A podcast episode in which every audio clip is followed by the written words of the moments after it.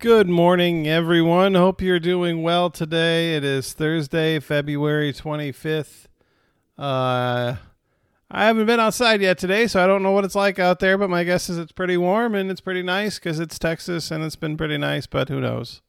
Hope you are all doing well today, and thank you for joining me on this most exciting of Thursday mornings because we are studying Romans chapter five. Romans chapter five. Martin Luther said, "In the whole Bible, there is hardly another chapter which can equal this triumphant text." In the whole Bible, there's hardly another chapter. Romans five, one of the best chapters in the Bible, some great stuff, and that's what we're going to study today, and I'm so glad you're coming along for the ride. Well, let's get started. Verses one and two, Paul writes, "Therefore, since we have been justified through faith, we have peace with God through our Lord Jesus Christ, through whom we gained access by faith into this grace in which we now stand." Since we are justified through faith, we have peace with God. Justified by faith, peace with God. So, um, this justification that is given to us by our faith gives us peace with God. Uh, you know, life is full of struggles. It is hard to find peace in life. We struggle with all the stuff of life, with work, with relationships, with with finances, with the news, with all this stuff. It's all a constant struggle, right? And it's hard to find peace. But what Paul is saying is, while you're worried about all the other stuff, while you have to deal with all the other stuff in life, know this, that you will have peace with God. You do not have to worry or struggle when it comes to your relationship with God. And whenever I read this text, whenever I read anything about having peace with God, I'm reminded of Forrest Gump, the movie Forrest Gump we did last summer where we did some pop culture theology. And Lieutenant Dan, who finds peace with God after riding out a hurricane, right? Surviving the hurricane, and then Lieutenant Dan finds peace with God. This idea that that there are so many among us who are not at peace with God, who have not found peace with God. And yet, through Jesus, Paul says, we are at peace with God. If you're not at peace with God right now, it's not God's fault. Hear that again. If you're not at peace with God right now, it is not God's fault. So, God is at peace with you. What is it that we can do to be at peace with God? Uh, an important, powerful start to this chapter. Okay, we continue with verses two, uh, the second half of verse two through verse four. "And we boast in the hope of the glory of God. Not only so, but also glory in our sufferings, because we know that suffering produces perseverance, perseverance, character, and character, hope."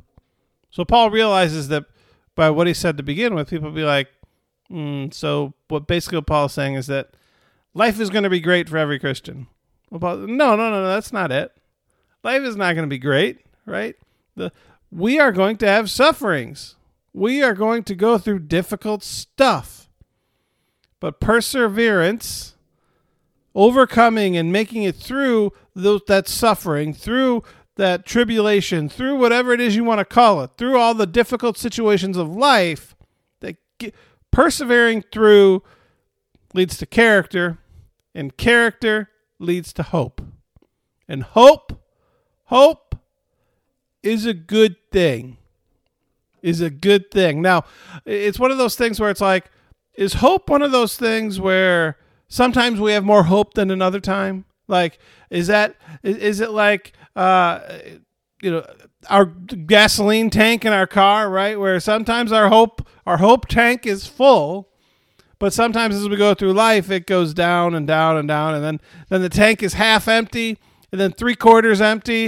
And then we need to do something to, to get more hope in the tank, right?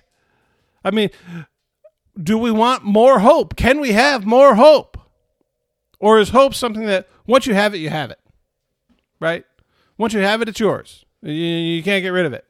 Or you can't, you got to have more of it and you can't have less of it. Can we have more hope? And what would our lives be like if we had more hope? And basically what Paul is saying is here is that the more suffering we go through, the more hope we have. Why? Well, because the more we suffer, the more we look to a future of God, where God returns, where God makes everything better, where God makes everything as it should. And so the last year, last year, there's been a lot of suffering. There's been a lot of perseverance. The last year has given us an opportunity to find more hope, to see the light at the end of the tunnel, right? To see the cross at the end and to see the love of God saying, I will win over all of this. So is suffering a good thing? I, no, but hope is a good thing. And whatever leads to hope is something that we should not be afraid of. All right, verse five. And hope does not put us to shame because God's love has been poured out into our hearts through the Holy Spirit who has been given to us. So God, I love this. God's love has been poured into our hearts like a bucket of love. Pour. The Holy Spirit takes a bucket of love. Let me pour this bucket of love into your heart. Let me pour this bucket of love into you. I'm going to dump this into you. And I'm going to let it overflow. Because when you pour something and it overflows, that's all right. You just dump it on you. Romans eight tells us that every Christian has the Holy Spirit. The Holy Spirit who has been given to us. Well, how do you know the Holy Spirit? Well, well, the Holy Spirit is the one who dumps or pours this love into you. So do you know the love of God? If so, then you have the Holy Spirit. Now, the Holy Spirit is with us at all times, but Ephesians five tells us that we don't always live in the fullness of the Spirit, meaning that the Spirit is with us, guiding us, and we're not listening, right? That happens. And not, and we don't always walk in the Spirit, right? That's what Romans eight tells us too, that, that we don't always let the Spirit be the co-pilot. You know, we have God with us, but sometimes we don't always listen because there's so many other voices. There's so much else out there to listen to. So we have God with us who is pouring love into us. Let us let us let that Spirit guide us so that we can walk and live in the fullness of the Spirit. Okay, verse eight. God demonstrates his own love for us in this. While we were still sinners, Christ died for us. So this love that is poured into our hearts, what does it tell us about who God is? Well, it tells us this. While we were still sinners, Christ died for us. For the ungodly, those who were undeserving. Paul spent the first two and a half chapters of Romans uh, telling all the people who would read it, all the people who would hear it, that we are not good enough, that we are never going to be righteous. And, and the demonstration of God's love isn't displayed just in that Jesus died, but in who Jesus died for. Undeserving sinners and rebels. Now, to die for your friends is noble. To die for your friends is noble. But to die for the undeserving enemy, a soldier jumping on a grenade to save an enemy, is unheard of. That's how God demonstrates his love. While we were still sinners, Christ died for us. While we were our worst, Christ died for us. And I think this is such an important verse for everyone to hear because we often think about this. We all have a better version of ourselves in our mind, right? Like, if I can achieve this better, perfect version of myself, then God will really love me, right? If I could become this better person, if I can become a person who gives more, who loves more, who forgives more, who does all this stuff, then I might truly under, understand God's love. But this is what it means to know God's love. While we were still sinners, while we were our worst version of ourselves, while we were unable to do anything that is good, while we were unable to be faithful and to let the Spirit guide us and to do any of that, while we were at our absolute worst, the bottom, Christ died for us. That's what this says. Powerful. That is the depth of God's love. That is what this this love that the Spirit is pouring into our hearts. Powerful. All right, verse nine. Since we have now been justified by his blood, how much more shall we be saved from God's wrath through him? So uh, last chapter, Paul used, or it might have been the chapter before, Paul used a couple different images about atonement, and one is justification. Justified with justice, right? Uh, I mean, the, the, this is a legal term. This goes back to the understanding of a court of law, that we have been justified, we have been found uh, not guilty uh, by his blood. We are justified by the work of Jesus Christ. By the death of Jesus Christ, we can also be assured that we are saved from wrath through him. From wrath, this idea of punishment, that God is going to punishment. This, um, and this reconciliation then isn't only helpful when we die, being saved, but it, it helps us now in that it is a promise that whatever bad happens in the world and whatever bad happens in our life is not God punishing us. It's not the wrath of God. God is not actively punishing us for the mistakes that we make. Right? I mean, this is powerful stuff. This is stuff that people struggle with. This is the bad theology that we see in the world today. That anything bad that happens is because God is punishing people. But we shall be saved from God's wrath through Jesus, meaning that God is not going to punish people. If something bad happens in your life, God is not punishing you. It's just a bad thing that happens in life. And bad things happen in life. But good things happen in life as well. And nothing nothing good can compare to what God has done for us through Christ Jesus. So, um, God is not going to punish us. Verse twelve. Therefore, just as sin entered the world through one man, and death through sin, and in this way death came to all people because all sinned. So Paul is going to take a... a few verses here to compare Adam and Jesus. And so Paul says Adam is responsible for the fall of the human race, just as sin entered the world through one man. And because sin entered the world, death entered the world through sin. Eve is not responsible, according to uh, Paul. Adam is. Death entered the world and spread to all humanity as a result of Adam's sins. But it says, and in this way death came to all people because all sinned. Meaning that yeah, Adam was the first to do it, but everyone else did it as well. So, you know, in Adam, we all sinned because we are all sinners. It's just part of our D N A, right? Verse fifteen. But the gift is not like the trespass.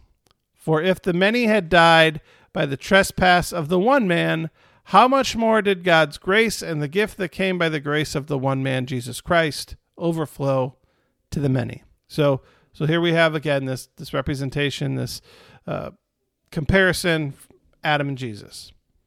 Adam and Jesus were both completely sinless men from the beginning, and both of them did things that had consequences for all of humankind.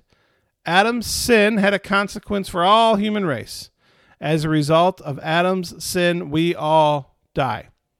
Everyone who is born dies. No one survives. We all die. die. Jesus gives a free gift that has consequences for the entire human race, but in a different way. Adam's work brought death. Jesus's work brings life. Jesus's work brings life. Paul says that the gift of righteousness through Jesus is just as certain as death. The gift of righteousness, this thing that God does for us through Jesus, is just as certain as death. Verses seventeen through eighteen. For if by the trespasses of the one man, death reigned through that one man, how much more will those who receive God's abundant provision of grace and of the gift of righteousness reign in life through the one man, Jesus Christ? Consequently, just as one trespass resulted in condemnation for all people, so also one righteous act results in justification and life for all people. Justification and life for all people. So Adam and Jesus are sometimes referred to or known as the two men because of this, right? But just as something because of one man, so because of the other man. Between them, they represent all of humanity. And everyone is either identified with Adam or Jesus. We are born identified with Adam. We are born again after our baptism into identification with Jesus. We are, we, we say, yes, we're, we're one of them.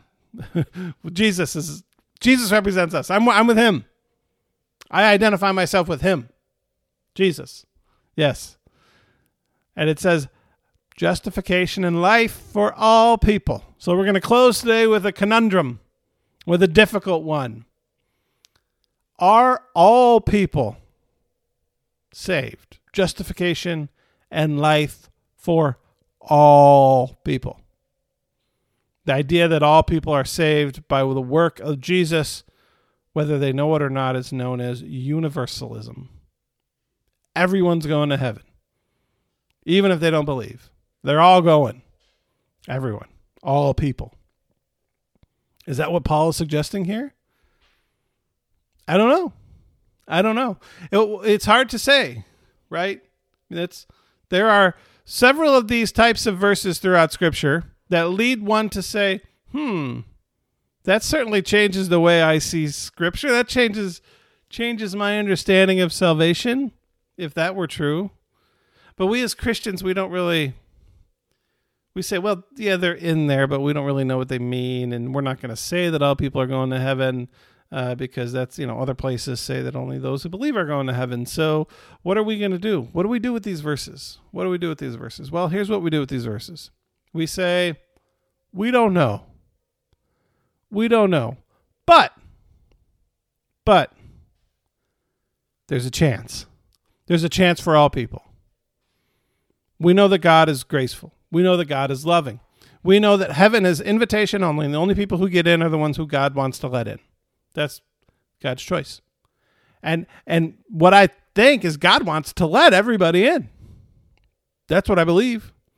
God wants to let everybody in. Say, hey, y'all can come in, but guess what? It's my party, and it's going to be my way. And if you want to come into my party, you're going to do the things I want to do. You're going to play bingo if I want to play bingo, right? But here's what you're not going to do. You're not going to be mean to each other, right? Love is going to rule. All, all will glorify me. That's what heaven's going to be. It's being with God and glorifying God for all of eternity. And if you don't want to do that, you don't have to come in. You can go to the other place. But if you want to come in, you can. And so we just trust that God's going to do what God's going to do, and that God is a, a God who wants to be reconciled to all people, and all people will have the opportunity to be reconciled, but we don't know for sure. We don't know for sure. Uh, in this life, though, I can say this, that in this life, faith makes a difference. Faith does make a difference, and and we believe today, and we serve God today, not just because of this promise of salvation, but because faith makes a difference in everyday life, and I hope that's true for you as it is for me. So, okay, Romans chapter five, a beautiful scripture, and we will stop there. So we'll close with prayer. Lord God, we thank you for your grace, and we thank you for the promise of salvation. We thank you for justifying us through the blood of Jesus and for uh, opening your kingdom to all people. We pray that uh, as your people, as those who identify ourselves with you, that we would be the light for others so that they may see your grace and see your love through Jesus Christ. Amen. All right, everybody, have a wonderful Thursday and a wonderful weekend. We will see you at church Sunday morning, nine a.m. outside, eleven a.m. inside. Uh, stay dry, stay cool, stay warm. I don't know. Stay around seventy. Wherever you can be, make it around seventy degrees. That's pleasant. But if it's not, remember, perseverance leads to hope, and hope is a good thing. So have a great day. Talk to y'all soon. Bye.